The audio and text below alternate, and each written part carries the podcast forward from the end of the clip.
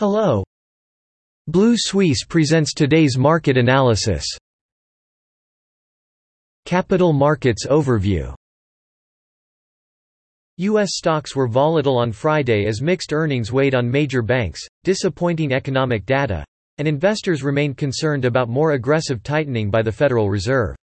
Led by losses in bank stocks, the Dow fell about 200 points, and the S&P gained 0.1%, while the Nasdaq Composite outperformed its peers, rising as much as 0.6 after Netflix announced a markup for subscribers in the US and Canada percent.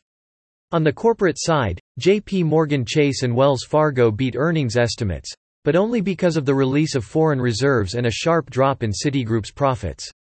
Meanwhile, retail sales and industrial production unexpectedly fell, raising further concerns about Omicron spreads, supply disruptions, and high inflation. The Dow and S&P extended their losses for a second straight week after falling 0.8% and 0.3%, respectively. Meanwhile, the Nasdaq fell for a third straight week, down 0.3%.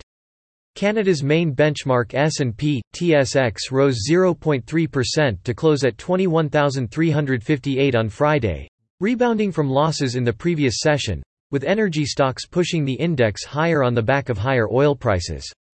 Meanwhile, Prime Minister Justin Trudeau confirmed that the government intends to deny entry to unvaccinated foreign truck drivers, with Canadian truck drivers testing and quarantine exemptions set to be lifted on January 15. According to the Canadian Real Estate Association, on the data front, national home sales fell 9.9% year-over-year in December. In a corporate update, analysts at Scotiabank raised their price target on manufacturer Linamar Corp to C$105 a share from C$100. European shares closed lower on Friday, with Frankfurt's DAX and the pan-European STOXX 600 down 1% each, giving a boost to the U.S. as inflation hit a 40-year high of 7% following hawkish comments from several Fed officials. Fears of faster policy tightening have resurfaced. Retailers led losses, down 2.3%, while French state-owned utility EDF, EDF, revised lower earnings guidance after the government authorized the sale of more nuclear power to smaller rivals to lower electricity prices. The S&P NZX 50 fell 37 points or 0.29% to end the week at 12,790 on Friday, closing the week down 1.4% as people are increasingly concerned that the Fed may raise interest rates in March.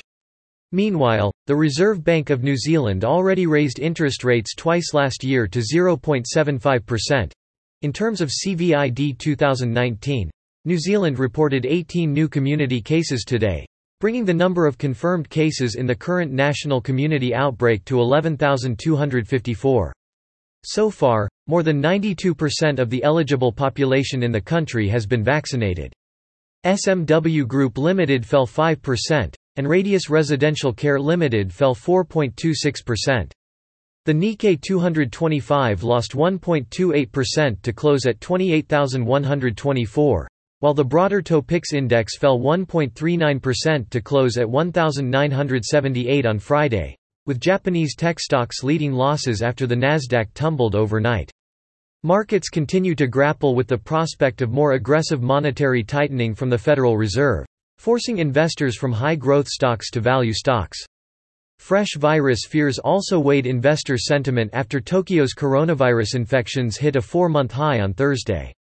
Notable losses in the tech sector included Lasertec, minus 2.63%, SoftBank, minus 1.24%, Recruit Holdings, minus 4.64%, Keyence, minus 3.19%, and M3 Inc., minus 4.42%.